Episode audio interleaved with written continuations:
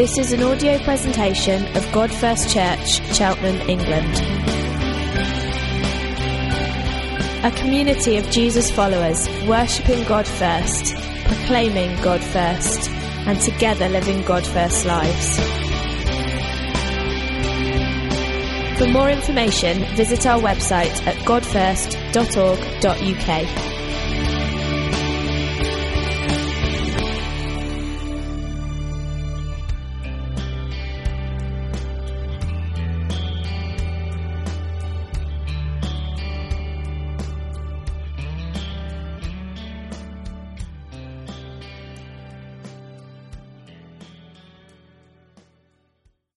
see we're starting a new series today uh, called Reckless. Reckless is a word that's a bit of a dangerous word, and you can say, What? We're going to talk, tell the church to become kind of unconcerned, foolish, irresponsible. No, no, we're not trying to do that. We're going to try and talk about giving ourselves away in a way that's uh, not so measured and not so limited. We want to be unconditional in giving ourselves away.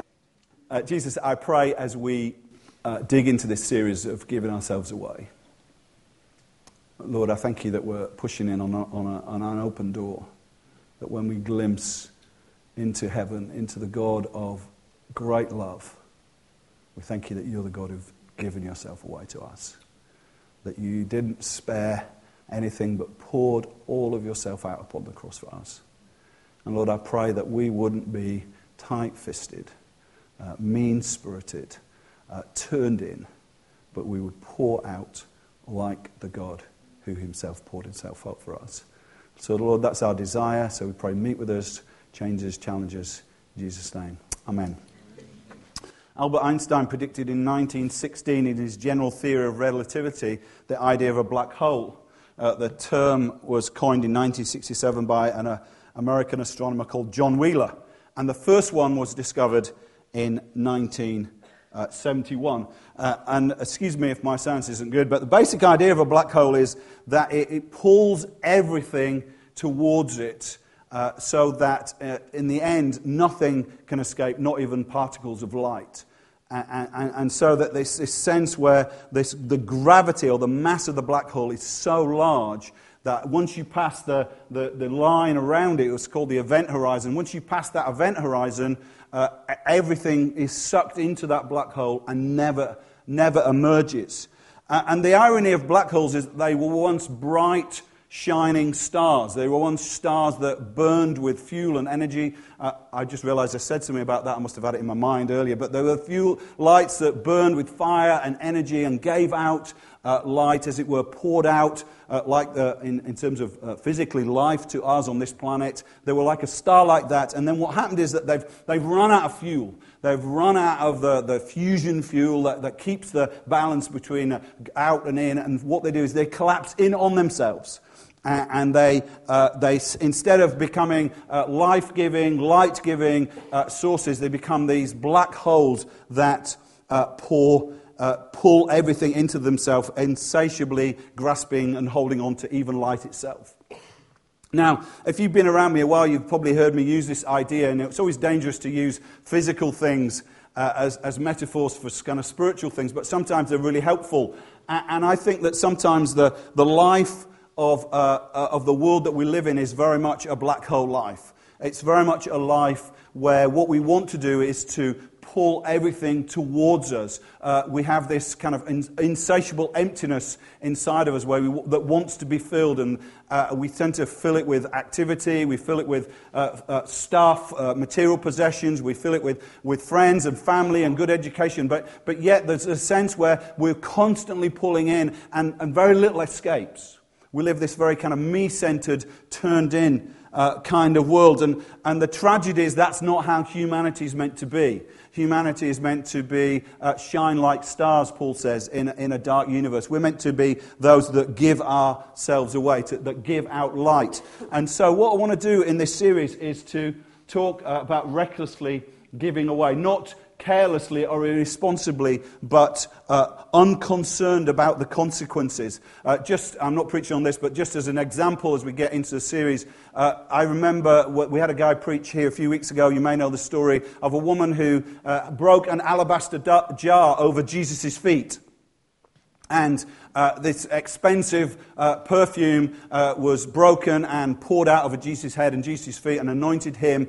And, and, and, the comment of the disciples, not the comment of the people who didn't know Jesus, as this woman's pouring out her worship and her love onto Jesus, the comment is, What a waste. How reckless, how irresponsible to do this because we're so measured. The way we would have done it is we would have taken a tiny little expensive oil and just gone, well, there you go, Jesus, and that's all for this week. And I know I do that in my lives, and I know that we do that in our lives. But, but what we want to do is we want to create this indignation amongst ourselves and indignation amongst those around us. These guys are crazy and they give themselves away for Jesus. They give themselves away for Jesus and his cause. So, what I want to do is to uh, look at a chapter that, again, uh, one of my favorite ones. I, I, meet with some guys on Monday and we're doing our favorite uh, Bible verses. So um, you might get this twice if you're in that little group. Uh, but this is uh, my, one of my favorite Bible verses, and it's Philippians 2. So if you've got a Bible, you can turn there, otherwise, it will come up here. I have translated, uh, it's the NIV, but I've tweaked a few words, not to make it. Uh, to make it unbiblical, but to, to use uh, words that I felt helped it better. So, um, sorry if that offends you. Okay, so it says, Paul's writing says, if you have any encouragement from being united with Christ, any comfort from his love, if any sharing together in his spirit, any tenderness and compassion, then make my joy complete by being like minded, having the same love, being of one spirit and the same mindset or mind. Do nothing from selfish ambition or vain conceit, but in humility regard others better than yourselves. Let the same uh, mind be in you that was in Christ Jesus, though he was in very nature God, did not consider equality with God something to be exploited or grasped, but rather he emptied himself, taking the nature of a bondservant, being born in human likeness and being found in human form. He humbled himself and became obedient to the point of death, even death on a cross. Therefore, God exalted him to the highest place and gave him the name that's above every name.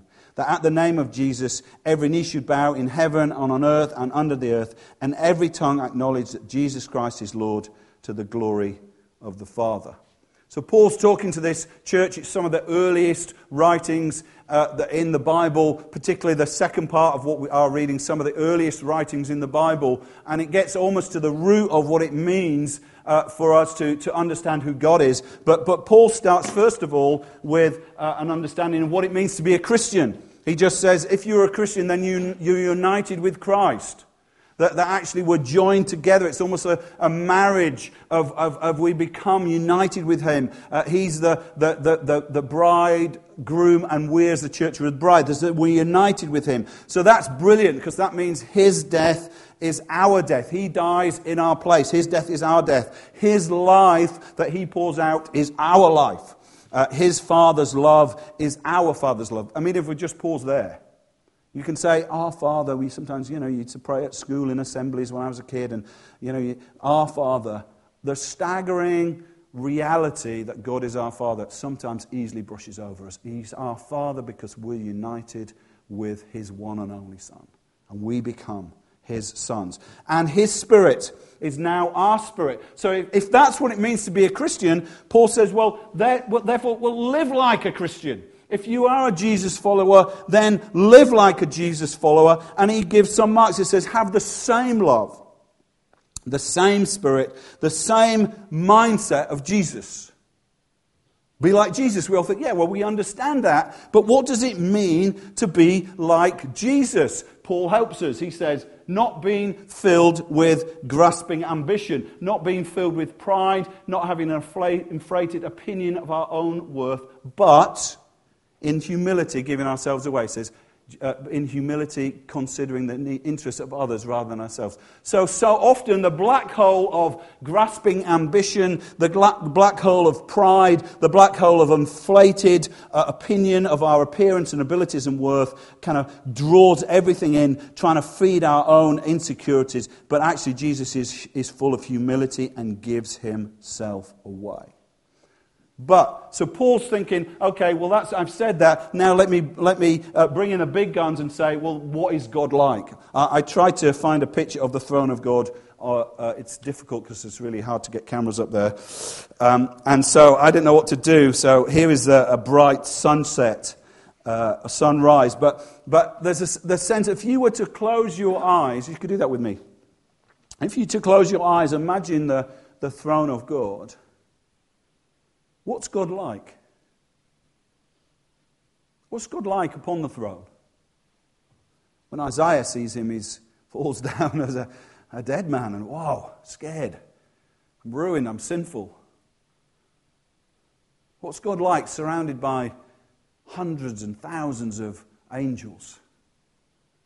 A glassy, bright sea before his throne. What, what's God like upon the throne? And I know if I was sitting on a, a throne. You can open your eyes now. Uh, if I was sitting on a throne surrounded by worshippers, uh, I would not become uh, the, uh, the most humble person in the world.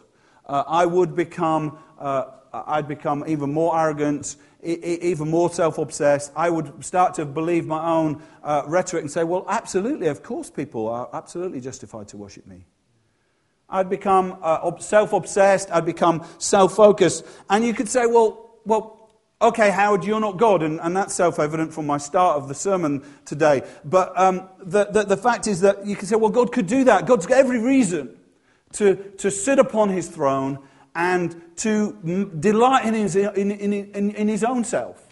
He's got every reason to be surrounded by worshippers. He's got every reason to, to consider himself much, much greater, more holy than us.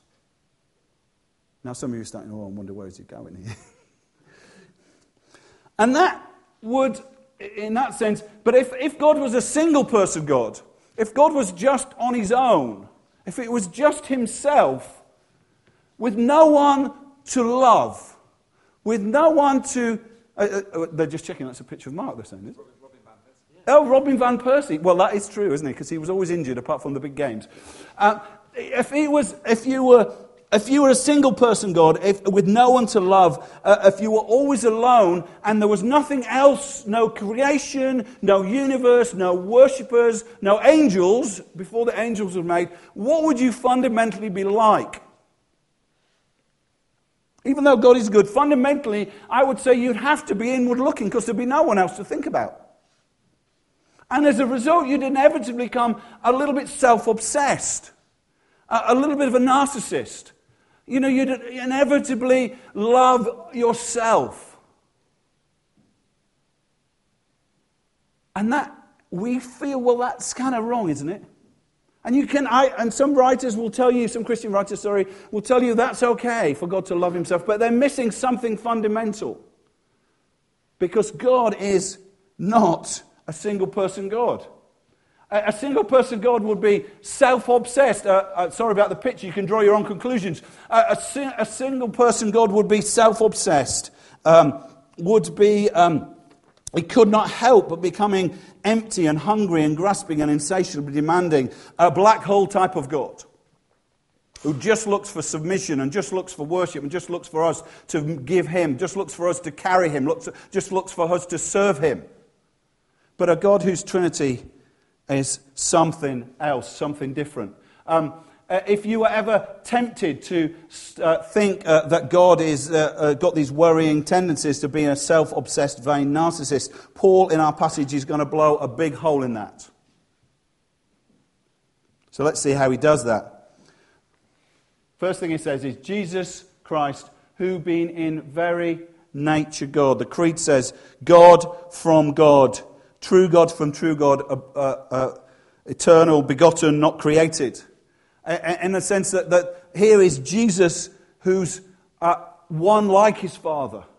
in every way. And, and the, the journey that the disciples went on uh, through their, their life was to start to realize that this fisherman uh, sorry, this carpenter amongst the fishermen, this, this, this man was God. When he calmed the storm, they, they, they were scared of the storm, but then when he calmed the storm, they said, What category of man is this that even the winds and waves obey him? And they started to journey. And Peter said, Who, he said, Who do men think I am? And they say, You are the Christ, the Son of the living God. Shocking in a sense blasphemy for, for a, a, Jew that believed in one God, but yet here is the sense of God is more than one. Three persons, I must say it carefully, Brian. Three persons, one God. There's, there's something more, but God is. So Jesus is in very nature God, and the resurrection from the dead proves that. He is God. Jesus in very nature God. But, some, but Paul's going to take us, take us on a journey with this passage. He said, He did not consider equality with God something to be grasped. Now, that word equality could suggest that he's not equal with God. And you might find that at the local Kingdom Hall of Jehovah's Witnesses, but that's not what we believe. We believe he's fully God in every way, every single attribute, fully God Father, Son, and Spirit. Three persons, one God. And he's fully God. And Paul is poetically suggesting that Jesus is considering something or contemplating something, some, some verses say.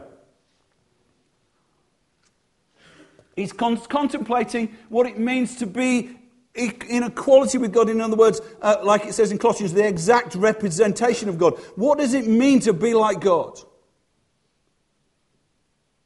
It's a poetic uh, kind of window for, that Paul's making a point as if what is Jesus con- contemplating? What is he looking at through all eternity? Before anything was made, before anything was created, before any angels were around the throne worshipping, what is, the, what is Jesus looking at? Or better, who is Jesus looking at? You can answer at this point. Don't you know? Okay, well, let me help you. There's the Father and there's the Son. What is Jesus looking at? he's contemplating his Father. Through all eternity, he's contemplating his Father. Now, that's a scary thing if you're a father. So my sons, uh, there's one stuck at the back there. The, uh, Damaris is out in kids' work, which is handy, and the other one's at university. And my wife is also out in kids' work, so I'm really just got to get it past Jotham and we're okay. Uh, but, but my sons are contemplating, considering what it means to be the Kelit dad, what it means to be the Kelit man, what it means to be a man like that. What does it mean to be a man? They're learning that from me primarily, which is kind of scary. Because they could draw the conclusion that being a Kelit man is about grasping and selfishness. That when the, when the dairy milk is passed around, that, that I get the slightly larger pieces. And when they were younger, I could get away with that because they didn't know. but now they know. In fact, my daughter demands to have the slightly larger piece herself, but we spread them out. So maybe I'm dad and think, well, I got a bigger portion at dinner time. Or maybe I've got my own chair. Or when the TV remote is being passed around, no, it's in my hand. Because I'm father. I'm dad, I'm Kelly dad. And that's something to be used to my advantage. Maybe that's what they think. But really, I'd love them to think, no, you're the self giving, loving father who gives himself and gives himself and buys you a new bike. and loves you even when you mess up. And no, Jotham mustn't dig you deep. Okay, what do you understand? So Paul's saying Jesus is considering what it means to be like God, like his Father, because that's what he's looking at all the, the time. He's contemplating what does it mean to be like that. And he comes to a conclusion.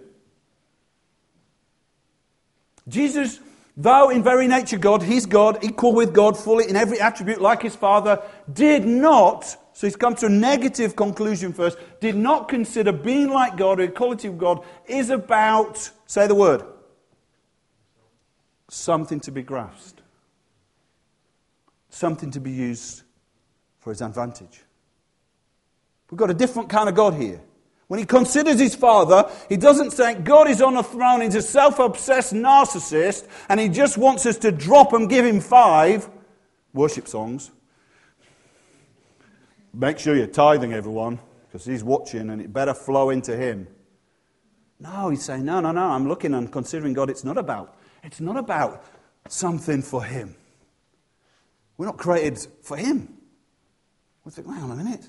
No, no, that, that, that, that, that Jesus is, is obviously uncreated. Is, is, is, he says, no, God is about giving himself away. He's, he's about pouring himself out. It's not, he's not about grasping. Now, there is a God who's a grasping God, a small g God. Oh, sorry, Mr. Sliding. Doesn't mean that God is uh, selfish or self serving or cold hearted or grasping or exploitative. There is a God like that, a pretended God, uh, says the, the hymn. There is a pretended God, uh, and it talks about him in Isaiah 14 14. It says, You have fallen from heaven, cast down to the earth. You said in my heart, in your heart, I will ascend to the heavens. I want to sit on the throne. Because that would be good advantageous for me. I will lay, make myself like the Most High. Does anyone know who this God we're talking about is? Satan. He wants to sit on the throne and use it for his own advantage. So God says, We don't do that here. He says, You throw him down. He turns up in the garden. Turns up in the garden with man and woman and makes this little temptation. You know, God is really, although He's giving you the whole of the beautiful earth, sorry, I'm putting too much pressure on the students there. If God has given you the whole beautiful earth, He's poured it out for you. He stooped down, it says, and handcrafted, hand planted this beautiful garden. He's not far off commanding it, He's stooping down and creating it. But you know, He's holding out on you. Because being about God is keeping the best stuff for yourself. And that fruit there, from that tree there, is really the best stuff. We forget there's another tree, another beautiful tree, a tree of life, who it says in Revelation, I believe is Jesus, is there in the garden. They have a choice. I'm going to give myself to this beautiful one?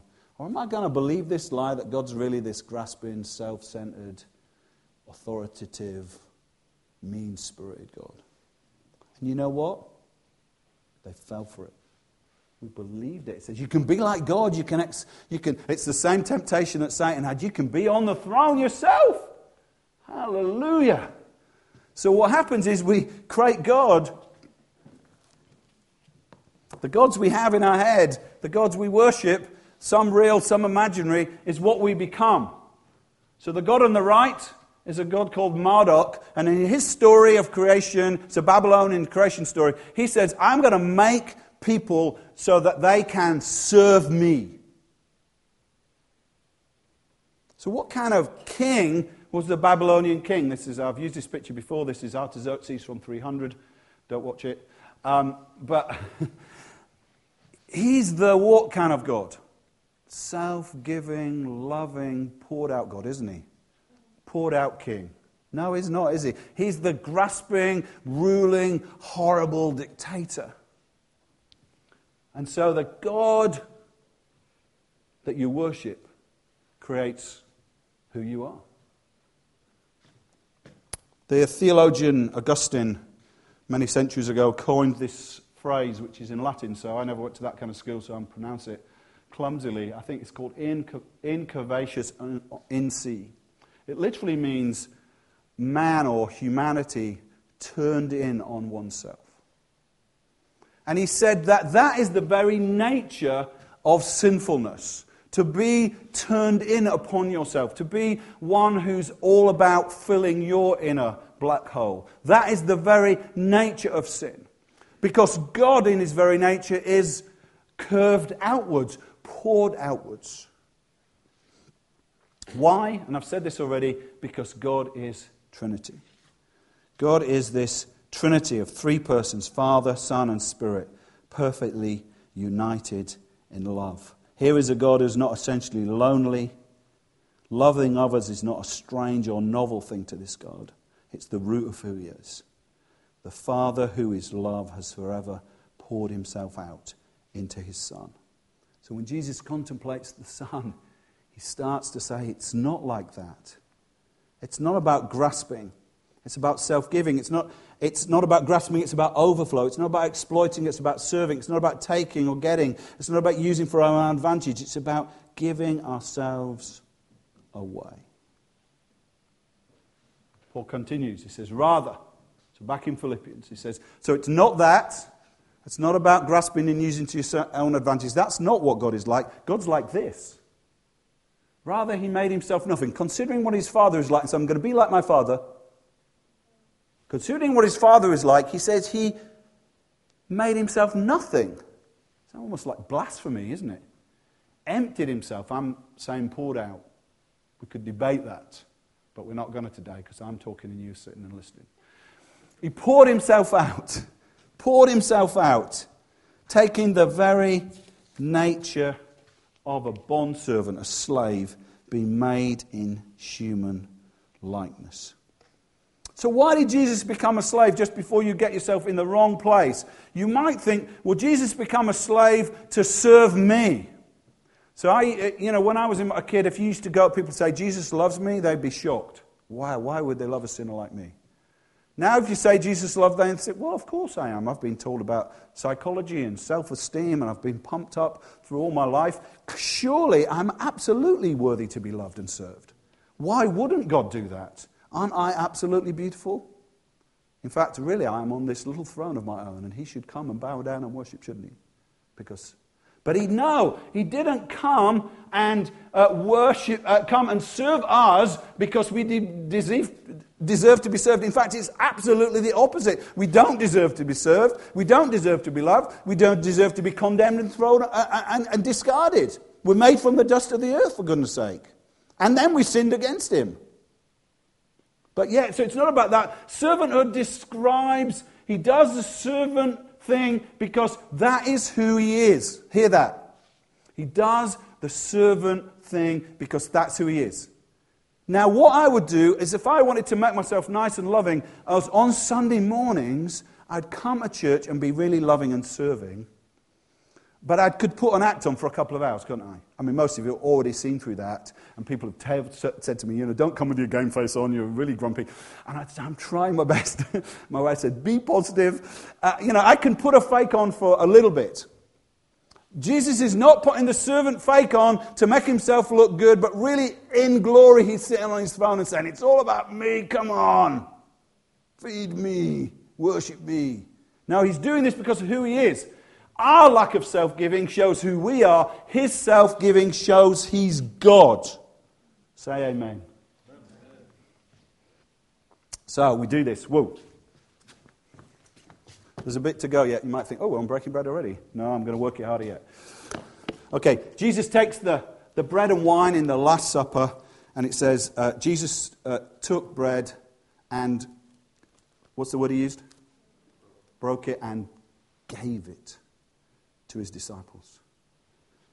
It says, after supper, he took the cup, said, This is my blood in the new covenant poured out or shed for you.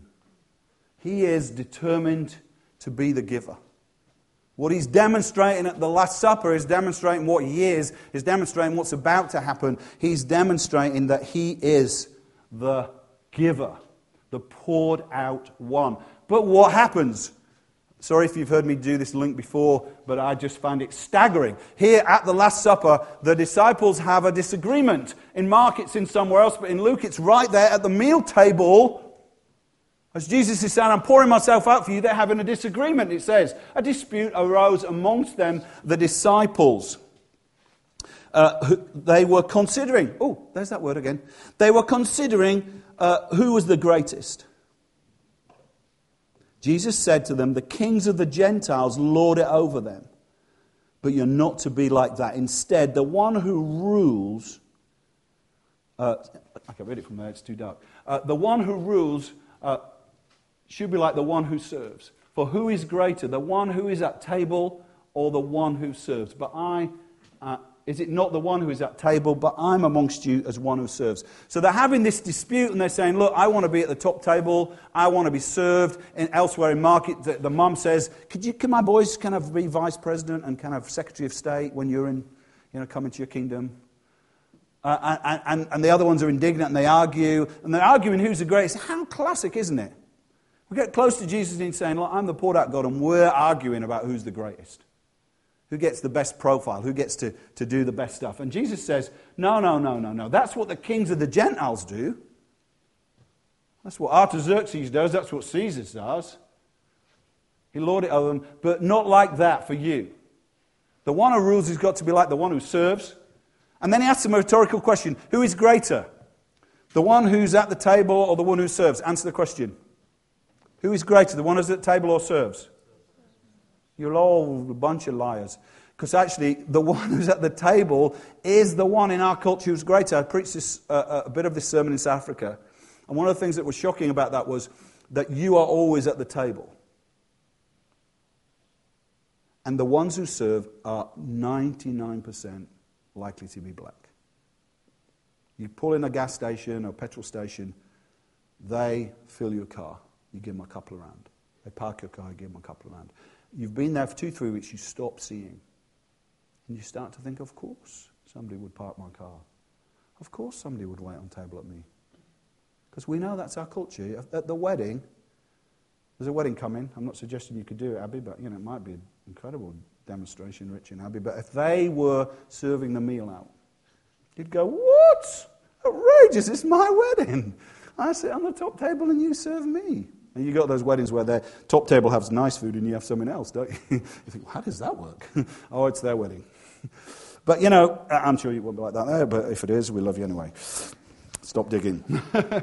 so Jesus says, who's the greatest? The one who's at table, the one who serves. And, and they obviously know in our culture the one who's at ser- the one who's at table is greater. But Jesus says, uh-huh. But that's true. The one at table is a greater. Is it not the one who's at table? But I am amongst you as one who serves. And he demonstrates it. Oh, no, let's go to the king of the Gentiles.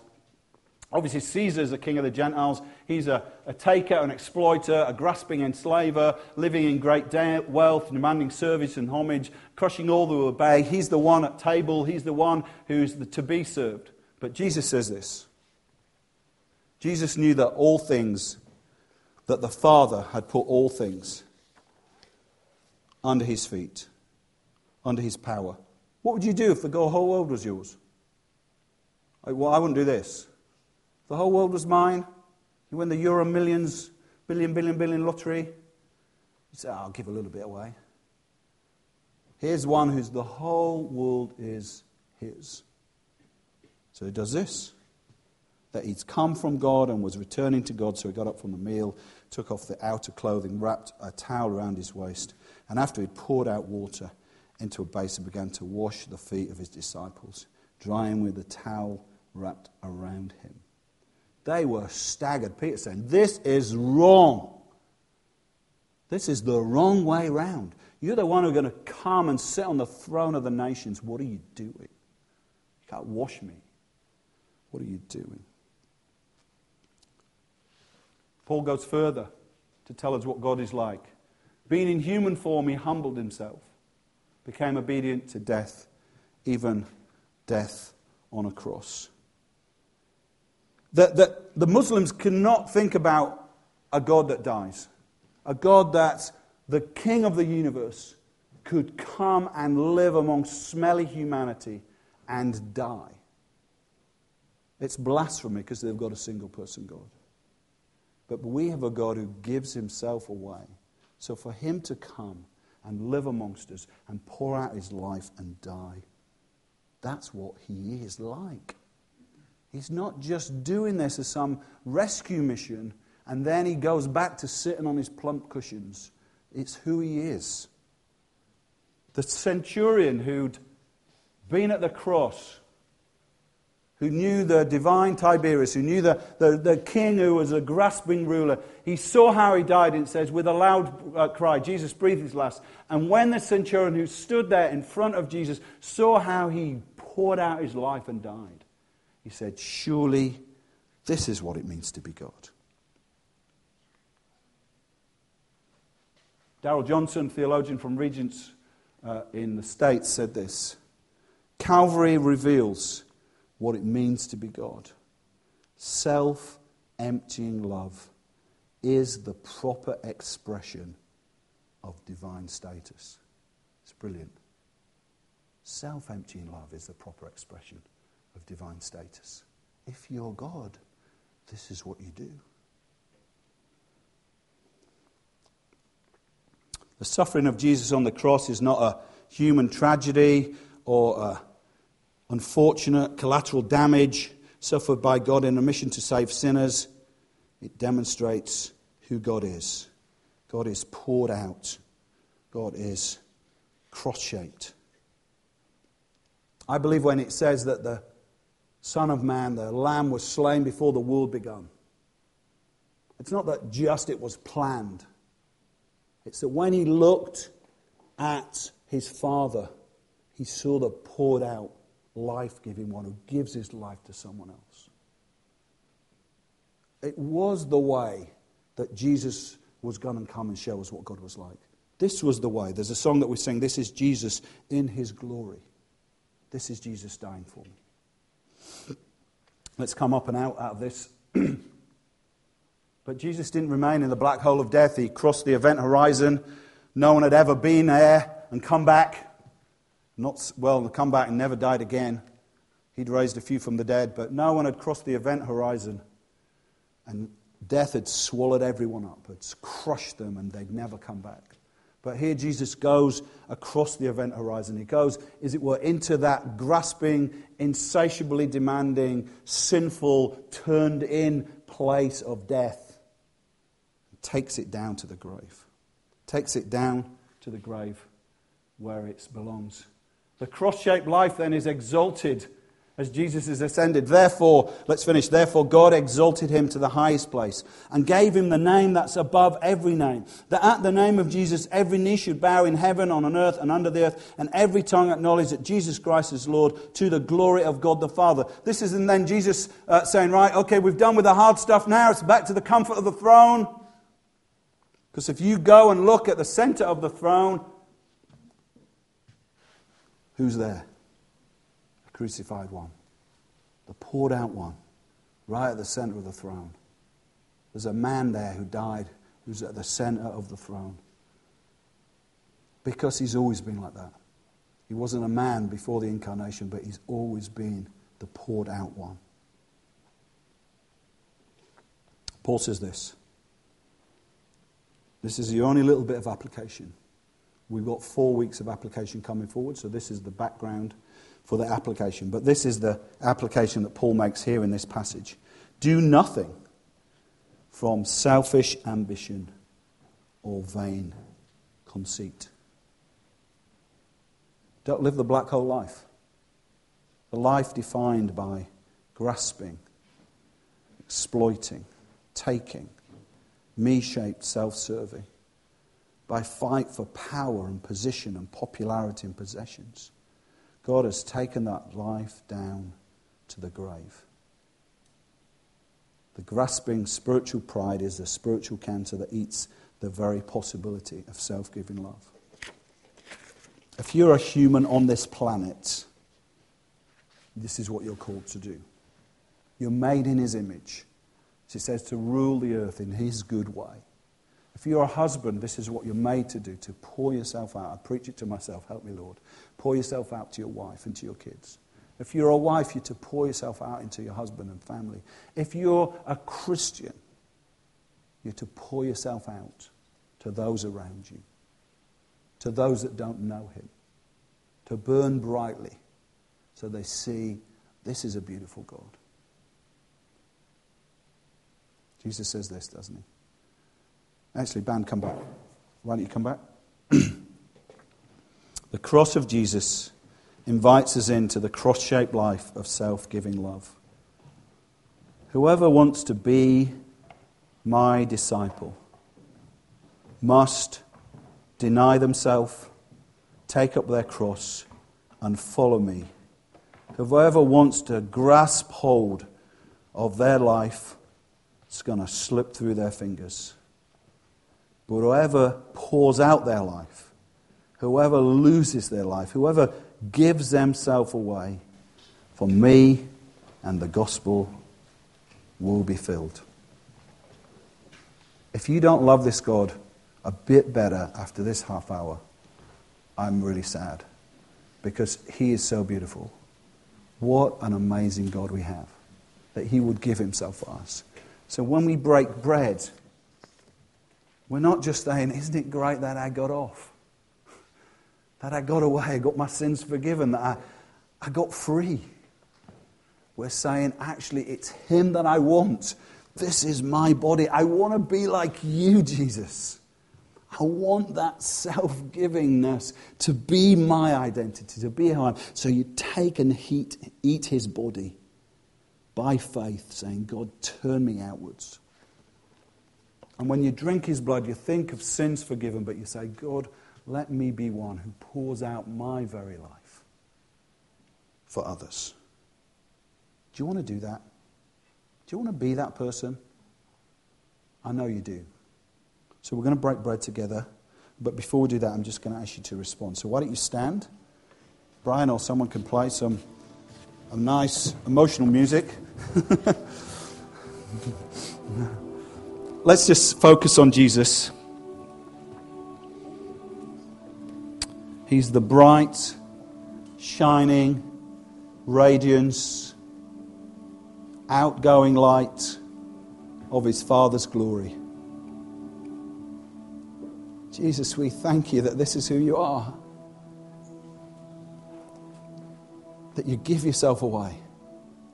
That you pour yourself out again and again. That your grace is free and rich. That your body was broken. That your risen life's available to us. That, that you dare to share yourself by your Spirit poured out into our lives. So we say, God, we thank you that you're so amazing. And if you've had a little bit of black hole life about you, just want you to hold your hand up. I'm not going to get you to do anything more than hold your hand up. You can hold your hand with me. And we say, Lord Jesus, fuel us up again where we've collapsed in on ourselves, where we just want to feed our own ambition our own desire, where there's this nasty event horizon around us where things disappear and never come back. We say we want to be like you, the cross shaped God, the poured out God. We say, let what happens in our lives, in our communities, in this church, pour out on a broken world. That they would say, like the centurion, truly this is what it means to be God and fall in love with Him afresh. Amen.